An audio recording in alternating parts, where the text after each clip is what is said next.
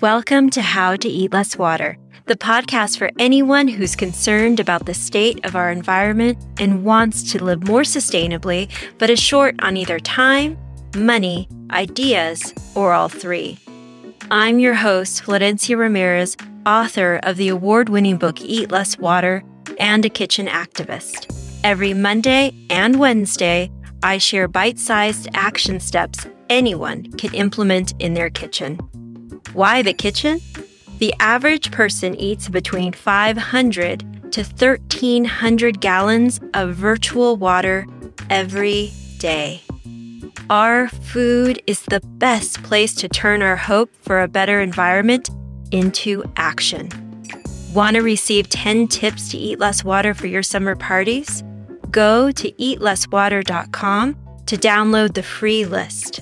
Now, let's dig in and grow well being together. Hi, welcome. I'm Florencia Ramirez, and this is the How to Eat Less Water podcast, episode two. Today, I'm going to spend some time with you talking about water footprint totals and why it's important, at least as a beginning point, to understand how to eat less water and to save food and to choose the right types of foods to be part of the solution to save water on this planet and really just to grow well-being. That's my ultimate goal is to grow well-being for myself, for my family, for my community, and for this planet. I want to begin by just telling you the story of how I started to think about water footprint, which I believe is how most people think about it. It's the water that you see. When we're told, for example, during these drought periods, like the one that we're currently in, to save water, the focus is on the water we can see, which makes sense because, you know, you turn on the tap and you can count how many gallons of water is are flowing. So, for example, in the shower, every minute the water is on, it's about one and a half gallons to two and a half gallons, depending on your shower head of, of water that's flowing out of that nozzle. So that's the same for when you turn on the hose, when you turn on your sprinklers, when, you know, all of those things. And then that water adds up to about, you know, for an average household, around 200 so gallons of water every day that we use. That's the water footprint. So b- about three droughts ago, or maybe it was four droughts ago or 15 years, because and the reason I can mark this time is because I had just given birth to my daughter, Sreya, who will be 15 in, in a matter of days, actually. I had begun to think about showers and shower timers at that same period of time 15 years ago during a drought because we were given instructions, as we always are, of ways to save water. During a drought, I did a calculation to find out how many gallons of water we could save if we reduced our shower time. So essentially, I was calculating the water footprint. And I learned that if you were to reduce your shower time by four minutes, you would save 2,500 gallons of water in a year on average. So if you had met me, you know, 15 uh, years ago or even 10 years ago and you saw me say at an Earth Day event, which I often was at, I still am actually, and I would have been talking to you about the water footprint of your shower. And I was really impressed by those numbers. And then one day I discover this whole concept of virtual water footprint in a book I was reading. And in the book, it, it didn't spend a lot of time on the virtual water footprint of food, but one, I had never even heard of virtual water footprint. I had been in the world of water footprints, but really focused on the, on the water you can see that you use on a daily basis every turn, time you turn on the tap, not the water that's unseen. So if you look around wherever you're at, whether you're in your car, whether you're in your office, or wherever it is, notice everything has a water footprint. It takes water to grow and produce every single thing on this planet. There's a fancy calculation, which I can't do, but there is a fancy calculation where you can figure out what the average amount of water it is to produce anything from the clothes you're wearing to the food you're eating. And so it turns out 70% of all fresh water on this planet is used to grow food. And all of that can be calculated in our food. Everything that we have in our kitchens can be calculated. Here in the United States, and really in most places in the world, we eat anywhere between 500 to 1300 gallons of virtual water every day.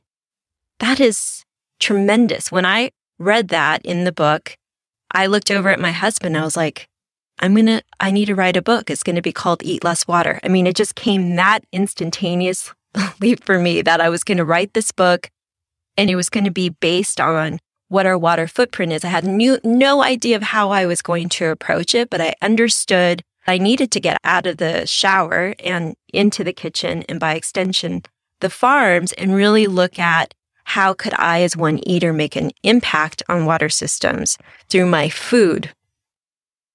Going back to our virtual water footprint of food, if you were to look at it in terms of bathtubs, on the high end, you and I are eating, just one person, are eating up to 19 bathtubs of water every day in our food. I'm going to give you a few water footprint totals of food just to think about.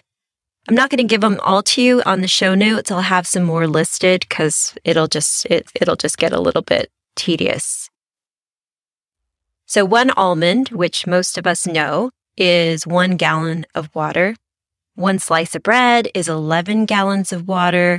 An apple, 33 gallons. A cup of cooked rice, 50 gallons a pound of chicken, 468 gallons, a pound of cheese, 414 gallons, a pound of beef, 1800 gallons, a pound of butter. This one always surprises me. It's 3,602 gallons of water. So you can see that as you go higher on the food chain, the water footprint totals increase as well. So that's important to know because for me, when I approach eating, I want to have more, more foods that are lower on the food chain. So for example, a pound of lettuce, it's 10 gallons of water. So on my plate, I want more salads, more lettuce and less chicken, less beef, more plants. And you know, the, the reality is, is that's better for our diets too. This is a mirror of what's what's good for the planet, what's good for the river is also good for our bodies. I mean, you're going to hear that over and over again and have this understanding. It's not good for our bodies to have a ton of butter and a ton of cheese and a ton of beef. It's not. And it's not it's better for our bodies to have more vegetables and more fruits, more plants, right? When you think about how to eat less water and you're thinking about your plate, consider lowering the water footprint by adding more plants to your plate on a daily basis. That is a tip I'm leaving you with today is to increase the plants you're cooking in your kitchen and you're choosing when you go to the re- when you go to a restaurant and to decrease the items that are higher on the food chain like butter like um, cheese like beef. Not to say you can't have those things but we can lower the amount of water on our plate by eating lower on the food chain. So that's the tip for the day is to look for some good recipes. We know how to make recipes that use meat, which I think is why we lean, at least for myself in my own kitchen, I lean on those recipes that have animal products because those are the recipes that were carried down from my mother and from her mother and, you know, and so on. But for example, today I'm serving instead of enchiladas that have a bunch of cheese in them for a writers group that I'm hosting. So instead of thinking about, okay, I'm going to make enchiladas, but I want to make them with more plants. So instead of using cheese, a bunch of cheese or even chicken or beef inside of the enchiladas, I make them with sweet potato, spinach, and a little bit of cheese on top to give it some of that cheese flavor, but not where it has to be this massive cheesy enchilada.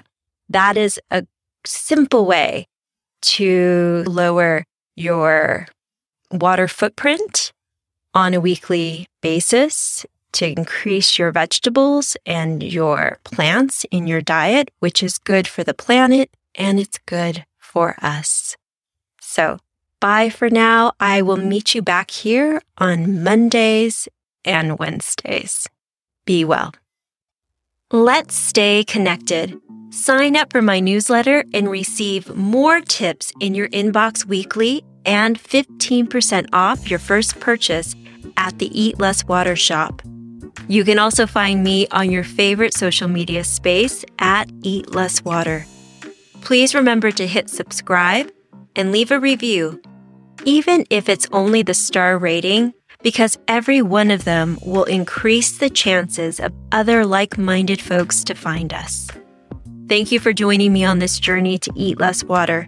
Together, we will write the story of well being for this planet we have the privilege to call home. Meet you back here every Monday and Wednesday. There is power in the collective.